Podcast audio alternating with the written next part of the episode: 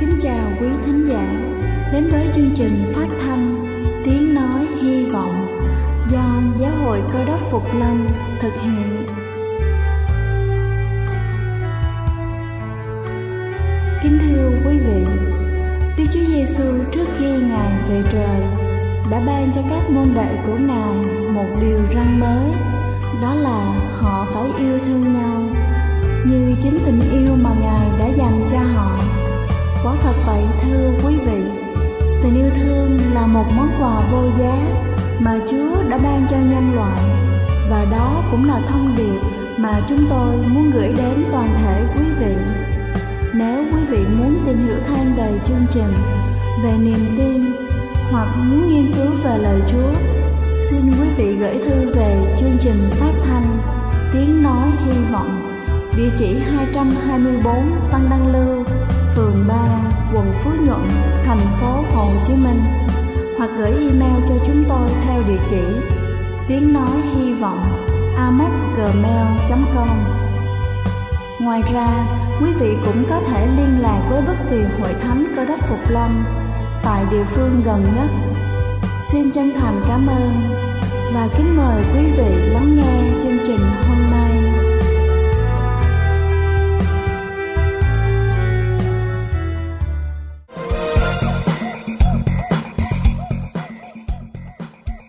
Chào quý vị thính giả đang lắng nghe chương trình phát thanh tiếng nói hy vọng.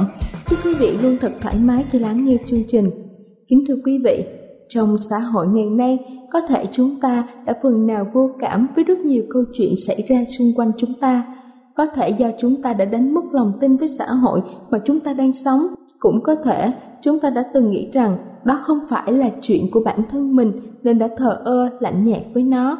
Thế nhưng trong số những thành phần bỏ mặt cho số phận ấy vẫn còn có những bàn tay nhân ái, vẫn còn có những giây phút chạnh lòng vì những số phận bất hạnh đen đuổi. Có thể có đôi lúc họ sẽ bị lừa, nhưng điều đó không quan trọng với họ bằng việc bỏ lỡ những người cần đến họ. Hôm nay, chúng ta sẽ cùng nhau lắng nghe câu chuyện về một chàng thanh niên có trái tim nhân ái đó. Câu chuyện với tựa đề Ông ấy cần tôi. Có một cô y tá nọ dẫn một chàng thanh niên với vẻ mặt hốt hoảng âu sầu tới bên giường của một ông già Cô nói, ông ơi con trai của ông đã tới đây này. Cô gái nhắc lại nhiều lần, nhiều bận, thì ông già bệnh nhân mới mở mắt ra nhìn. Ông bị ảnh hưởng thuốc mê và cơn đau chỉ có thể nhìn lờ mờ người thanh niên đứng bên bình dưỡng khí ở đầu giường. Ông giơ tay quờ quạng nắm lấy bàn tay của người thanh niên, siết chặt, không rời tay, như cần một sự an ủi. Cô y tá lăn xăng, mang một chiếc ghế lại gần bên giường, cho người thanh niên ngồi. Rồi suốt đêm đó, người thanh niên ngồi giữ bàn tay của ông già và nói những lời an ủi đầy hứa hẹn. Người bệnh già thì chẳng nói được câu gì, chỉ biết nắm chặt lấy tay của người thanh niên. Sáng ngày ra, người bệnh nhân đã ra đi trong thanh thản, người thanh niên bùi ngồi, đặt cái bàn tay bất động nọ xuống bên giường rồi đi báo tin cho cô y tá. Trong khi cô làm thủ tục, giấy tờ, người thanh niên tần ngừng đứng bên cạnh. Khi cô đã làm xong thủ tục, Cô ngỏ lời chia buồn với người thanh niên và chàng này hỏi cô rằng Ông ấy là ai vậy? Tên gì? Cô y tá ngạc nhiên trả lời Tôi tưởng ông ta là cha của anh chứ. Người thanh niên đáp Không, ông ta không phải là cha của tôi. Tôi chưa hề gặp ông ta bao giờ. Tôi vào thăm một người bạn có lẽ là cùng họ nên cô dẫn tôi nhầm tới đây. Cô y tá kêu lên Ô thế sao anh không cho tôi biết khi tôi dẫn anh tới đấy? Người thanh niên nọ chậm rãi khi tôi được biết ông ta bệnh nặng khó qua khỏi, mà ông ta lại đang mong mỏi sự có mặt của đứa con trai chưa tới được. Ông ấy đã yếu quá, cũng không nhận ra được ai cả. Tôi cảm thấy ông ấy rất cần tôi nên tôi đã ở lại. Thế thì cũng có sao đâu. Kính thưa quý vị, chỉ một ý nghĩ nhỏ, ông ấy cần tôi bằng tấm lòng nhân ái, chàng trai đã giúp cho một người hoàn toàn xa lạ có được hạnh phúc đoàn tụ ở những giây phút cuối đời. Đây là chương trình phát thanh Tiếng Nói Hy Vọng do Giáo hội Cơ đốc Phục Lâm thực hiện.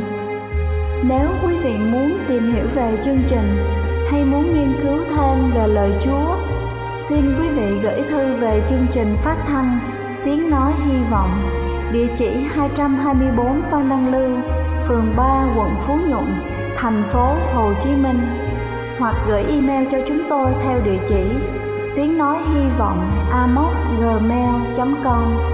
Ngoài ra, quý vị cũng có thể liên lạc với bất kỳ hội thánh Cơ đốc Phục Lâm tại địa phương gần nhất. Xin chân thành cảm ơn và kính mời quý vị tiếp tục lắng nghe chương trình hôm nay. Xin thân ái kính chào toàn thể quý ông bà, anh chị em. Có lẽ sau thi thiên đoạn 23 thì sách thi thiên đoạn 1 là đoạn kinh thánh mà nhiều người trong chúng ta biết đến nhiều nhất. Tôi xin mời quý ông bà, anh chị em chúng ta cùng lật ở trong sách thi thiên để chúng ta rút ra được một số bài học mà lời của Chúa muốn gửi đến cùng toàn thể quý ông bà, anh chị em. Sách thi thiên đoạn 1 chỉ gồm có 6 câu và ngay cái tựa tác giả đã viết cái tiêu đề so sánh người công bình với kẻ ác ở trong cái phần này thì tôi, để chúng ta dễ theo dõi, tôi xin chia ra làm ba phần. Cái phần một la mã, mình lưu ý ở đây, mình sẽ thấy rằng hai sự lựa chọn. Ngay từ đầu thì với cái tựa đề như vậy, tác giả đã miêu tả cho chúng ta thấy rằng ở mỗi người trong chúng ta, phía trước mặt mình, sanh ra trên cuộc đời này là chúng ta có hai sự lựa chọn hoặc là làm theo những người công bình. Ngược lại, làm theo những người mà kinh thánh gọi là kẻ ác, và cái quyết định của chúng ta chọn như thế nào, nó sẽ ảnh hưởng cho tới phần còn lại của cuộc đời của chúng ta. Ngay câu số 1 tác giả đã bắt đầu bằng chữ phước. Trong kinh thánh thì có hơn 3.000 lời hứa của Đức Chúa Trời. Rất nhiều lời hứa này liên quan đến những ơn phước mà Đức Chúa Trời muốn đổ xuống cho cuộc đời của chúng ta. Và thi thiên đoạn một cho chúng ta biết rằng làm thế nào để mà mình có thể sở hữu được cái ơn phước đó? Câu số 1 Phước cho người nào chẳng theo mưu kế của kẻ dữ, Chẳng đứng trong đường tội nhân, Không ngồi chỗ của kẻ nhạo báng. Ở trong câu số 1 này có ba cái động từ ở trong đó. Cái động từ đầu tiên là cái động từ theo, Cái động từ thứ hai là cái động từ đứng, Và cái động từ thứ ba là cái động từ ngồi. Cả ba cái này nếu mà chúng ta phân tích đó, Ở tiếng Việt mình thì nó không có thể hiện rõ nhiều.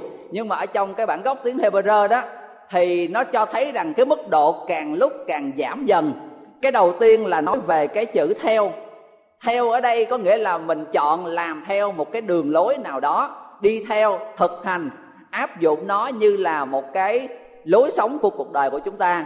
Thì ở trong đây kinh thánh đã khẳng định rằng điều đó là không được. Sau đó tác giả lại hạ xuống ở một cái mức độ thấp hơn là đứng trong đường của tội nhân chữ đứng ở đây có nghĩa là ở đây nói tới cái vấn đề trò chuyện, vấn đề giao lưu, vấn đề gặp gỡ. Xúc, thường thì trên đường mình đi, bình thường là mình sẽ đi, nhưng mà khi mà có việc gặp gỡ ai đó, thì mình sẽ đứng lại để mà mình trò chuyện. Chúng ta lưu ý ở trong kinh thánh, đức chúa giêsu khi mà sai 70 môn đồ đi, hay là ngài sai 12 môn đồ đi, ngài dặn họ rằng đi trên đường gặp ai, đừng có đứng lại chào. Ý ở đây đức chúa giêsu nói rằng vì họ có một cái sứ mạng khẩn cấp vì họ có một công việc quan trọng. Đừng để cho cái gì ở trên đường của mình nó làm cản trở, nó làm cho mình quên đi cái mục tiêu. Thì ở trong đây chẳng những đứng mà lại đứng lại trong đường của tội nhân, có nghĩa là giao tiếp, gặp gỡ. Bà Lên White trong cái quyển mà lời chứng cho hội thánh, bà viết một cái câu bình luận ở đây rằng, chỉ trừ khi mình chọn đứng lại để chia sẻ về sứ điệp của tinh lành thì hãy đứng lại. Còn ngoài ra, nếu chúng ta đứng lại để mà bày tỏ tình cảm, thể hiện những mối quan hệ nhất là trong công việc giao lưu, kinh doanh, làm ăn, thì đây là điều kinh thánh đã cảnh cáo chúng ta, nó sẽ ảnh hưởng tới đời sống tâm linh của chúng ta. Và cái cuối cùng là không ngồi chỗ của kẻ nhạo báng. Lần này thì không gặp gỡ, không đi theo, chỉ đơn giản là cái chỗ đó là cái chỗ ngồi thôi. Nhưng mà vì đó là cái nơi chốn mà những kẻ dữ, những kẻ nhạo báng sẽ xuất hiện ở đó. Sớm muộn gì tác giả cho biết rằng chúng ta cũng sẽ ảnh hưởng, bị chi phối bởi những cái đường lối của kẻ dữ như vậy kinh thánh thì đặc biệt trong các sách thơ văn, sách thi thiên, châm ngôn, truyền đạo, nhã ca. Thường thường thì các tác giả trên đây họ hay dùng những chữ song, chữ nhân để mà đổi ý, mang tính chất so sánh, cho thấy cái sự khác biệt rõ rệt, đang từ ở phía trên cho thấy rằng ba việc không nên làm, ba chữ chẳng, ba chữ đừng ở trong đó. Thì ở phía dưới xong lấy làm vui vẻ về luật pháp của đức giê-hô-va và suy gẫm luật pháp ấy ngày và đêm như tôi đã nói, ở trong cái phần một La Mã, chính là sự lựa chọn của chúng ta. Có hai con đường ở trước mặt mình. Và việc mỗi cơ đốc nhân của chúng ta chọn theo con đường nào thì nó sẽ ảnh hưởng cho tới phần còn lại của cuộc đời của chúng ta. Ở đây thay vì là ba cái điều tiêu cực ở trong câu số 1 chúng ta không được làm, thì ở trong câu số 2 tác giả nêu ra hai điều tích cực mà chúng ta cần phải làm cái thứ nhất là lấy làm vui vẻ về luật pháp của Đức Giê-hô-va đây là một trong những điều mà những người nghiên cứu kinh thánh, họ nói kể cả những người lâu năm ở trong Chúa vẫn thấy rằng đây là một trong những điều khó làm. Nhiều người vì mình lâu năm ở trong Chúa, mình học hỏi được nhiều điều kinh thánh dạy và mình giữ những luật pháp ở trong kinh thánh. Nhưng mà đa phần là mình giữ vì bổn phận, vì trách nhiệm. Thôi thì kinh thánh dạy như vậy, tôi phải làm tôi không muốn bị phạm tội, đặc biệt là khi mà mình lâu năm mình không muốn người ta đánh giá mình là nhiều năm ở trong chúa mà lại không giữ được cái này, không làm được cái kia. Kể cả đặc biệt khi chúng ta giữ một số vị trí, chức vụ nào đó ở trong hội thánh, ở trong giáo hội, thì mình thấy rằng mình phải có trách nhiệm, mình phải làm gương cho những người khác. Do đó mà họ giữ luật pháp, nhưng mà luật pháp đối với rất nhiều người là một cái gì đó rất là nặng nề. Ở trong đây tác giả nói rằng, chẳng những chúng ta phải giữ mà phải giữ nó một cách vui vẻ chỉ trừ khi chúng ta thấy rằng đây là cái gì ơn phước của thiên đàng ban cho chúng ta, chỉ trừ khi chúng ta thấy được rằng luật pháp thật ra chính là có lợi cho mình, chứ không phải là những cái sự ràng buộc cho mình, thì chúng ta mới có thể làm được cái điều mà tác giả muốn nhắn nhủ chúng ta ở đây, là lấy làm vui vẻ về luật pháp của Đức Giê-hô-va và suy gẫm luật pháp ấy ngày và đêm. Nếu mà chúng ta, những ai mà đánh dấu kinh thánh, tôi muốn chúng ta đánh dấu cái chữ ngày và đêm ở trong đó. Không phải là chỉ mỗi khi chúng ta tới nhà thờ mình đi thờ phượng thì mình mới dành thời gian để mà mình nghiên cứu lời Chúa. Ở trong đây, như là một cái người ở đời sống thuộc thể, mình cần thức ăn như thế nào để nuôi dưỡng đời sống thuộc thể này, thì trong đời sống tâm linh chúng ta cũng cần lời của Đức Chúa Trời. Không thể nào một tuần mình chỉ ăn có hai, ba lần mà mình muốn rằng cái phần tâm linh của chúng ta nó khỏe mạnh được. Cái đời sống của chúng ta phải được nuôi dưỡng, đều đặn mỗi ngày bằng chính lời của Đức Chúa Trời do đó mà ngay trong cái phần số 1 La Mã cho chúng ta thấy rằng hai sự lựa chọn. Một bên là con đường của người công bình, một bên là những gì của kẻ dữ. Sau đó thì tác giả qua cái phần hai La Mã, hai hình ảnh từ kết quả của sự lựa chọn. Một khi mình đã chọn rồi, hoặc là chúng ta chọn theo con đường của người công bình, hoặc là mình chọn theo con đường của kẻ dữ, thì tác giả ở phía dưới cho chúng ta hai cái hình ảnh để mà từ đó những ai đang lưỡng lự không biết mình nên chọn cái gì. Những ai mà đã lỡ chọn rồi, đôi lúc mình suy nghĩ về hai cái hình ảnh này mà mình sẽ thay đổi để mà mình chọn lại. Câu số 3 người ấy, tức là cái người công bình, tức là cái người mà lấy làm vui vẻ về luật pháp của Chúa và suy gẫm luật pháp ấy ngày và đêm, thì người ấy sẽ như cây trồng gần dòng nước, xanh bông trái theo thì tiết, lá nó cũng chẳng tàn héo. Mọi sự người làm đều sẽ thành phượng đối với một cái quốc gia, cái thời của thi thiên ở đây là chuyên về nông nghiệp.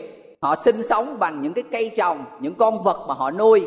Thì việc mà có được nước để mà một cái nguồn cung cấp nước đều đặn là một cái điều mà nó rất là tốt cho những cái hoa lợi, cho những cái công việc trồng trọt của họ. Ở đây tác giả đã miêu tả một cái hình ảnh, một cái cây được trồng gần dòng nước.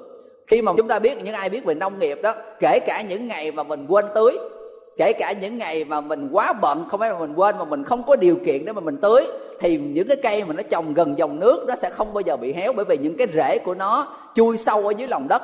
Và ở nơi đó nó gặp những cái mạch nước, bởi vì nó ngay cái dòng nước mà. Thì ở phía dưới đó tự động nó sẽ được nuôi dưỡng bởi cái dòng nước này.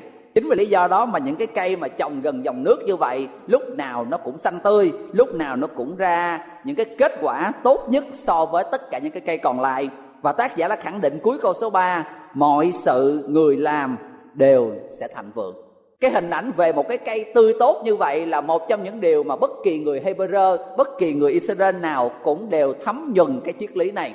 Chính vì lý do đó mà khi tác giả Thi Thiên dùng cái hình ảnh này, mọi người đều có thể mường tượng được kết quả của việc làm theo con đường công bình là như thế nào.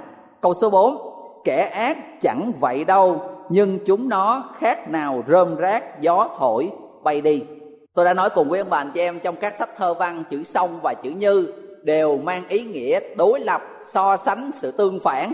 Ở phía trên câu số 3 nói về kết quả của người công bình chọn theo đường lối công bình là một cái gì đó màu mỡ xanh tươi thạnh vượng nhưng ở phía dưới cái chữ nhưng cho thấy rằng cái kết quả hoàn toàn ngược lại của những kẻ ác của những người mà từ bỏ con đường công bình chúng nó khác nào rơm rác gió thổi bay đi trong những năm chức vụ của mình, Đức Chúa Giêsu có kể một cái ví dụ. Ngài kể ví dụ về một cái người chủ gieo những cái hạt giống tốt ở trong ruộng của mình. Và rồi ban đêm thì kẻ thù đã lẻn vào trong ruộng đó và gieo những cái hạt cỏ lùng cũng mọc chung như vậy. Một thời gian thì cái người đầy tớ tới trình với người chủ rằng bây giờ mình gieo là giống tốt, nhưng mà bây giờ hai thứ nó lẫn lộn với nhau. Những người đầy tớ xin với người chủ rằng cho họ nhổ đi những cái cỏ lùng để cho nó khỏi có choáng đất, nó khỏi có gây ảnh hưởng tới cái sự lớn mạnh của những cây lúa mì. Nhưng Đức Chúa Giêsu đã nói rằng, cái người chủ đã nói rằng, nó sẽ rất nguy hiểm bởi vì khi làm như vậy, nhiều lúc mình nhổ nhầm cái cây lúa mì. Người chủ đã đề nghị rằng, hãy để cho hai thứ nó mọc lên song song với nhau, nhưng mà tới cuối cùng thì sẽ phân ra, lúa mì thì sẽ được thu hoạch, đem vào trong kho. Cái hình ảnh thứ hai là cái hình ảnh mà rơm rạ những thứ, cỏ, những thứ rác rưởi như vậy thì sẽ chất lại một đống và cái kết quả cuối cùng cái hình ảnh đó là sẽ bị thiêu đốt ở trong lò lửa. Đương nhiên cái ví dụ đó Đức Chúa Giêsu đã muốn nói về hai cái số phận, hai cuộc đời khác nhau. Những người công bình cuối cùng thì họ sẽ được đem vào nhà của Đức Chúa Trời. Họ được hưởng cái nơi mà Đức Chúa Giêsu hiện nay ngài đã hứa rằng ta đi sắm sẵn cho các ngươi một chỗ. Khi ta đã đi và đã sắm sẵn cho các ngươi một chỗ rồi, ta sẽ trở lại đem các ngươi đi với ta. Ngược lại cái hình ảnh bên kia là cái hình ảnh mà tất cả những người từ chối cái cơ hội của mình họ sẽ bị quăng vào trong lò lửa để nhận lấy hình phạt đời đời. Đó chính là sự chết ở trong cái ngọn lửa quỷ diệt như vậy. Ở đây đức chúa giêsu tác giả của thi thiên đã mượn cái hình ảnh đã được minh họa rất là nhiều lần ở trong kinh thánh mà sau này đức chúa giêsu nói lại, cho thấy về cái rơm rác, cho thấy về cái kết quả của cái người chọn theo con đường gian ác. Và đương nhiên khi mà đặt ở trên bàn cân, tất cả mọi người đều nhìn thấy cái sự tương phản rõ rệt như vậy không một ai muốn số phận của mình, kết quả của mình lại là như rơm rác, gió thổi, bay đi như vậy. Mình nhìn thấy cái phần một la mã nói về cái sự lựa chọn của chúng ta về hai con đường ở trước mặt mình. Cái điều thứ hai mình nhìn thấy rằng hai cái kết quả cuối cùng nó sẽ dẫn tới khác nhau. Chúng ta lưu ý có cái sự giống nhau giữa cái câu chuyện ở thi thiên, đoạn một ở đây và cái ví dụ minh họa của đức chúa giêsu có thể rằng ngay một số lúc nào đó nhiều lúc chúng ta cũng như các tác giả trong kinh thánh, mình bối rối bởi vì mình thấy rằng mình đã chọn con đường công bình. Nhưng mà mình chưa có thấy được là mình được thạnh vượng ở trong mọi sự. Mình chưa có nhìn thấy được rằng mình được xanh tươi, mình được bông trái theo thời tiết. Trong khi đó, mình lại nhìn thấy những người khác họ chọn theo con đường dữ, nhưng mà họ lại không có bị rơm rác. Có vẻ như là họ thành công, có vẻ như là họ lại được thịnh vượng. Thì nhiều lúc như vậy, chúng ta lại đặt một cái dấu chấm hỏi rằng không biết liệu kinh thánh nó có tuyệt đối như vậy hay không? Nhưng cái hình ảnh ở đây Đức Chúa Giêsu đã dùng cái ví dụ về cỏ lùn và lúa mì cho thấy chúng ta đòi hỏi phải có thời gian, đòi hỏi phải cuối mùa gặt. Nó tóm lại không phải là chúng ta chọn hôm trước mà hôm sau có kết quả liền. Nếu mà chọn hôm trước mà hôm sau có kết quả liền thì rất nhiều người trên cuộc đời này họ rất dễ dàng chọn được con đường đúng. Nhưng mà nhiều lúc mình chọn con đường sai mà mình chưa bị trừng phạt, hoặc là nhiều lúc mình chọn con đường đúng mà mình chưa được cái phần thưởng, nó chính là cái điều mà làm cho chúng ta dao động ở trong cái niềm tin của mình nhưng như người chủ ở trong câu chuyện về cỏ lùn lúa mì đã nhẫn nại, đã kiên trì, chờ đợi đến cuối mùa gặt, thì chúng ta cũng phải tương tự như vậy. Chúng ta phải dành một khoảng thời gian lặng để mà mình chờ đợi. Và rồi khi tới thời điểm thích hợp nhất, đức chúa trời sẽ ban phần thưởng xứng đáng cho mỗi người chúng ta. Từ hai cái kết quả về những gì xảy ra trên cuộc đời này, cái phần ba la mã tác giả đã hướng tới cho chúng ta về hai số phận đời đời của chúng ta mình lưu ý ở đây nãy giờ là câu 3, câu 4 là nói về những gì sẽ xảy ra đối với người công bình và kẻ ác khi họ còn sống ở trên đất này. Một bên thì mọi thứ làm đều được thạnh vượng mọi thứ làm đều như cái cây trồng gần dòng nước xanh tươi. Bên kia thì được ví như là rơm rác nói về sự thất bại nói về những cái khó khăn nói về những cái điều không mong đợi sẽ xảy tới cho cuộc đời. Nhưng mà từ câu số 5 trở đi tác giả đã chuyển ý và đưa ra cho chúng ta nhìn thấy những gì chúng ta quyết định ở đây nó không phải ảnh hưởng ở trên cuộc đời này mà thôi, mà nó sẽ ảnh hưởng cho tới số phận đời đời của chúng ta. Câu số 5 bởi cớ ấy kẻ ác chẳng đứng nổi trong ngày đáng xét. Cái chủ đề về sự phán xét là một cái chủ đề đã xuyên suốt ở trong lịch sử của kinh thánh. Trải qua mọi giai đoạn, các tác giả của kinh thánh đều nhắc nhủ với chúng ta rằng mình phải cẩn thận về những gì mình làm ở trong cuộc đời này. Mọi lời nói, tư tưởng và hành động của chúng ta đều được ghi chép lại. Ở trong cái quyển khí giới của đức chúa trời, tác giả là Rod bachelor, ông ta có đưa ra một cái dữ liệu rất là quan trọng. Đó chính là những cái người mà nghiên cứu về khoa học, họ cho biết rằng những cái âm thanh mà mình nói, nó không có biến mất những cái âm thanh mà mình nói, cái tần số nó rung, nó vẫn tiếp tục, nó di chuyển, nó dịch chuyển ở trong không gian và nó cứ đi như vậy. Các nhà khoa học họ nói rằng nếu một ngày nào đó mà con người mình thông minh và đủ, gọi là, khôn ngoan để mà sáng chế ra được một cái máy gì đó, thì thậm chí họ có thể rượt theo cái tầng sóng đó. Nghĩa là những gì mình nói nó trôi đi rồi, nhưng mà họ có thể rượt theo cái tầng sóng đó và ghi chú lại cái đó, phát lại cho mình nghe những gì mà mình đã từng nói. Mà thật ra cái này là các nhà khoa học họ hy vọng, họ tin tưởng rằng một ngày nào đó họ sẽ tiệm cận tới cái mức độ thông minh đó, họ sẽ làm được điều đó. Nhưng kinh thánh đã khẳng định với chúng ta rằng đối với chúa, chuyện đó nó quá dễ dàng. Đối với con người, đây chỉ là ước mơ một ngày nào đó mình phát minh ra một cái điều vĩ đại như vậy. Kinh thánh đã khẳng định rằng tới ngày phán xét, mọi lời nói, tư tưởng và hành động của chúng ta đều sẽ được phơi bày ra. Và đó chính là những gì mà sẽ đem làm bằng chứng chống lại chúng ta trước phiên tòa của Đức Chúa Trời. Ở trong lời cuối cùng của vua Salomon người khôn ngoan nhất trên thế giới của chúng ta, ông cũng nhắc lại cho mọi người biết về cái chủ đề về sự phán xét này. Xin chúng ta lật ở trong sách truyền đạo đoạn 12 câu số 13, chúng ta hãy nghe lời kết của lý thuyết này.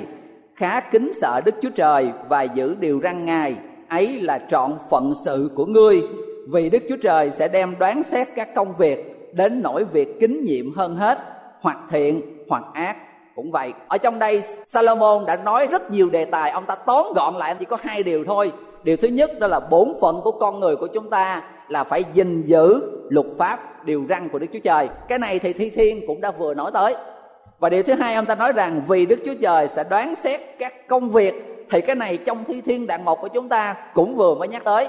Do đó mà cái chủ đề về kêu gọi con người chúng ta chọn điều thiện và cảnh báo chúng ta về một cái ngày đoán xét là một cái chủ đề xuyên suốt ở trong kinh thánh. Nếu quý ông bà, anh chị em đọc ở trong tân ước, mình nghiên cứu về bốn sách tinh lành, các thư tín của phaolô, thì hai cái chủ đề này cũng được nhắc đi nhắc lại rất nhiều lần ở trong đó. Cái số phận đời đời cuối cùng của kẻ ác là như thế nào, chẳng đứng nổi trong ngày đoán xét.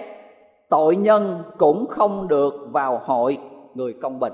Đây là cái bản án đã được tuyên ra, những người tội ác, những kẻ làm điều gian ác sẽ bị cách ly hoàn toàn khỏi thế giới của những người công bình Đức Chúa Giêsu đã hứa Ngài sẽ đem đến cho chúng ta những người được cứu một cái thế giới mà mình sẽ không hề trải qua sự đau đớn, mình không hề trải qua bệnh tật, đặc biệt là mình không hề trải qua sự chết chóc. Đó là phần thưởng dành cho những người công bình, nhưng những người gian ác thì họ lại không được cái vinh dự đó, họ sẽ bị cách ly khỏi những người công bình, họ phải đón nhận số phận đời đời của mình. Câu số 6, ở phía bên kia thì như thế nào? Những người mà ngay từ đầu họ đã chọn theo con đường của người công bình. Những người mà đã chọn không theo mưu kế của kẻ dữ, không đứng trong đường tội nhân, không ngồi chỗ của kẻ nhạo báng. Trên cuộc đời này thì họ được phước. Mọi sự họ làm được thành vượng. Và khi cuối cuộc đời, trong ngày đoán xét của Chúa, thì phần thưởng của họ là như thế nào? Câu số 6 Vì Đức Giê-hô-va biết đường người công bình. Chữ biết ở trong tiếng Hebrew là một chữ rất là quan trọng cái nghĩa của chữ biết ở trong tiếng Hebrew nó không phải như là cái chữ biết bình thường bằng cái tiếng Việt của chúng ta hay là bất cứ cái ngôn ngữ nào trên thế giới. Chữ biết ở đây bày tỏ cho thấy rằng có một cái mối quan hệ rất mật thiết giữa hai cái đối tượng với nhau thì họ dùng chữ biết. Xin chúng ta lưu ý ở trong đây, chính là điều mà Đức Chúa Giêsu đã nói. Chúng ta lật ở trong sách Matthew đoạn 7 trong cái bài giảng trên núi của Đức Chúa Giêsu. Để từ đó chúng ta sẽ hiểu rõ hơn về cái việc mà Chúa biết chúng ta thì quan trọng như thế nào hoặc ngược lại, nếu chúa không biết chúng ta, thì chúng ta sẽ ra làm sao? Chúng ta đặt ở trong sách Matthew đoạn 7 từ câu số 21 trở đi. Chẳng phải hễ những kẻ nói cùng ta rằng, lạy chúa lạy chúa, thì đều được vào nước thiên đàng đâu. Nhưng chỉ kẻ làm theo ý muốn của cha ta ở trên trời mà thôi. Ở đây tôi xin nói lại, Đức Chúa Giêsu đã lặp lại ý ở trong Thi Thiên đoạn 1 ngay từ câu số 1 đã kêu gọi chúng ta suy gẫm luật pháp của Đức Giê-hô-va ngày và đêm, làm theo những điều đó. Thì ở trong đây Đức Chúa Giêsu lại đổi qua cái chữ khác, đó là làm sao? Chỉ những người làm theo ý muốn của Đức Chúa Trời. Mà ý muốn của Chúa là gì? Ý muốn của Chúa được thể hiện qua kinh thánh, qua điều răn, qua lời của Ngài là quyển kinh thánh mà chúng ta có được ở đây. Ở đây cho chúng ta biết rằng chỉ những người nào làm theo ý muốn của cha ta ở trên trời mà thôi. Ngày đó sẽ có nhiều người thưa cùng ta rằng, lạy chúa lạy chúa chúng tôi chẳng từng nhân danh chúa mà nói tiên tri sao, nhân danh chúa mà trừ quỷ sao, và lại nhân danh chúa mà làm nhiều phép lạ sao. Khi ấy ta sẽ phán rõ cùng họ rằng, hỡi kẻ làm gian ác, ta chẳng biết các ngươi bao giờ. Hãy lui ra khỏi ta.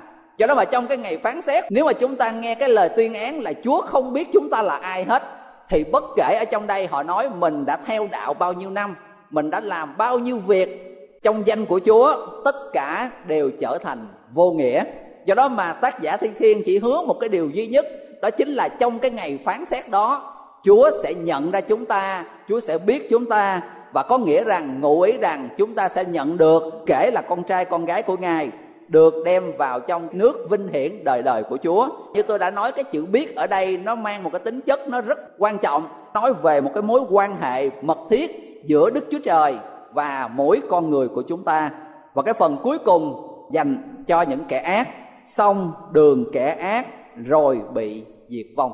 Tác giả đã khẳng định rằng sớm muộn gì thì những người gian ác họ sẽ đón nhận sự trừng phạt của họ. Đó là lý do tại sao mà Kinh Thánh đã kêu gọi chúng ta phải luôn luôn chọn theo con đường của người công bình. Bởi vì những gì mà chúng ta chọn lựa không phải là những cái lợi ích nhất thời mà nó mang tính chất bền vững và lâu dài. Sách Thi Thiên đoạn 37 câu số 35 và câu số 36 như một cái lời làm mở rộng thêm cái ý mà chúng tôi đã trình bày cùng với ông bà anh chị em. Thi Thiên đoạn 37 câu 35 và câu 36 Tôi từng thấy kẻ ác có thế lực lớn, trải ra như cây xanh tươi, mọc nơi cố thổ. Xong có người đi qua, kìa, hắn chẳng còn nữa. Tôi tìm hắn, nhưng không gặp. Do đó mà có một cái giai đoạn nào đó, ở một cái hoàn cảnh nào đó, có vẻ chúng ta chất vấn về cái sự ứng nghiệm của đoạn thi thiên này. Vì lúc chúng ta thấy rằng những người chọn theo con đường của kẻ dữ có vẻ lại được hưng thịnh, có vẻ lại được thành công trong những việc mà họ làm. Trong khi đó thì những người chọn theo con đường của người công bình lại gặp rất nhiều chắc trở, gặp rất nhiều thử thách, gặp rất nhiều trong gai. Và có đôi lúc chúng ta tự hỏi rằng không biết liệu đức chúa trời có thực thi những gì mà ngài đã nói ở trong đây, liệu sự phán xét có được thực hiện ở trên đất này nhưng tác giả của thi thiên ở những đoạn kinh thánh khác đã khẳng định với chúng ta rằng ở một cái giai đoạn nào đó có thể, có vẻ là như vậy. Nhưng đến chung cuộc, ở trong đây ghi cái chữ xong đường kẻ ác, rốt cuộc rồi cũng sẽ dẫn đến sự diệt vong.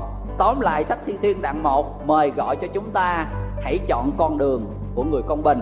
Hãy tránh xa những con đường của thế gian, những mưu kế, những cái lời mời gọi của thế gian. Hãy chọn con đường mà đức chúa trời mở ra cho chúng ta nếu mà chúng ta chọn như vậy thì lời kinh thánh đã khẳng định hai điều ở đây thứ nhất chúng ta sẽ được phước và thành công ở trong cuộc đời này và điều quan trọng hơn đó chính là trong ngày phán xét của đức chúa trời Chúa sẽ nhận ra chúng ta, biết chúng ta và chúng ta sẽ được kể là những con trai, con gái của Ngài.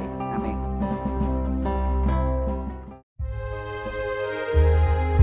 Đây là chương trình phát thanh Tiếng Nói Hy Vọng do Giáo hội Cơ đốc Phục Lâm thực hiện. Nếu quý vị muốn tìm hiểu về chương trình hay muốn nghiên cứu thêm về lời Chúa, xin mời quý vị gửi thư về chương trình phát thanh Tiếng Nói Hy Vọng Địa chỉ 224 Văn Đăng Lưu, phường 3, quận Phú Nhuận, thành phố Hồ Chí Minh Hoặc gửi email cho chúng tôi theo địa chỉ tiếng nói hy vọng gmail.com Ngoài ra, quý vị cũng có thể liên lạc với bất kỳ hội thánh cơ đốc Phục Lâm tại địa phương gần nhất. Xin chân thành cảm ơn và hẹn gặp lại quý vị trong chương trình lần sau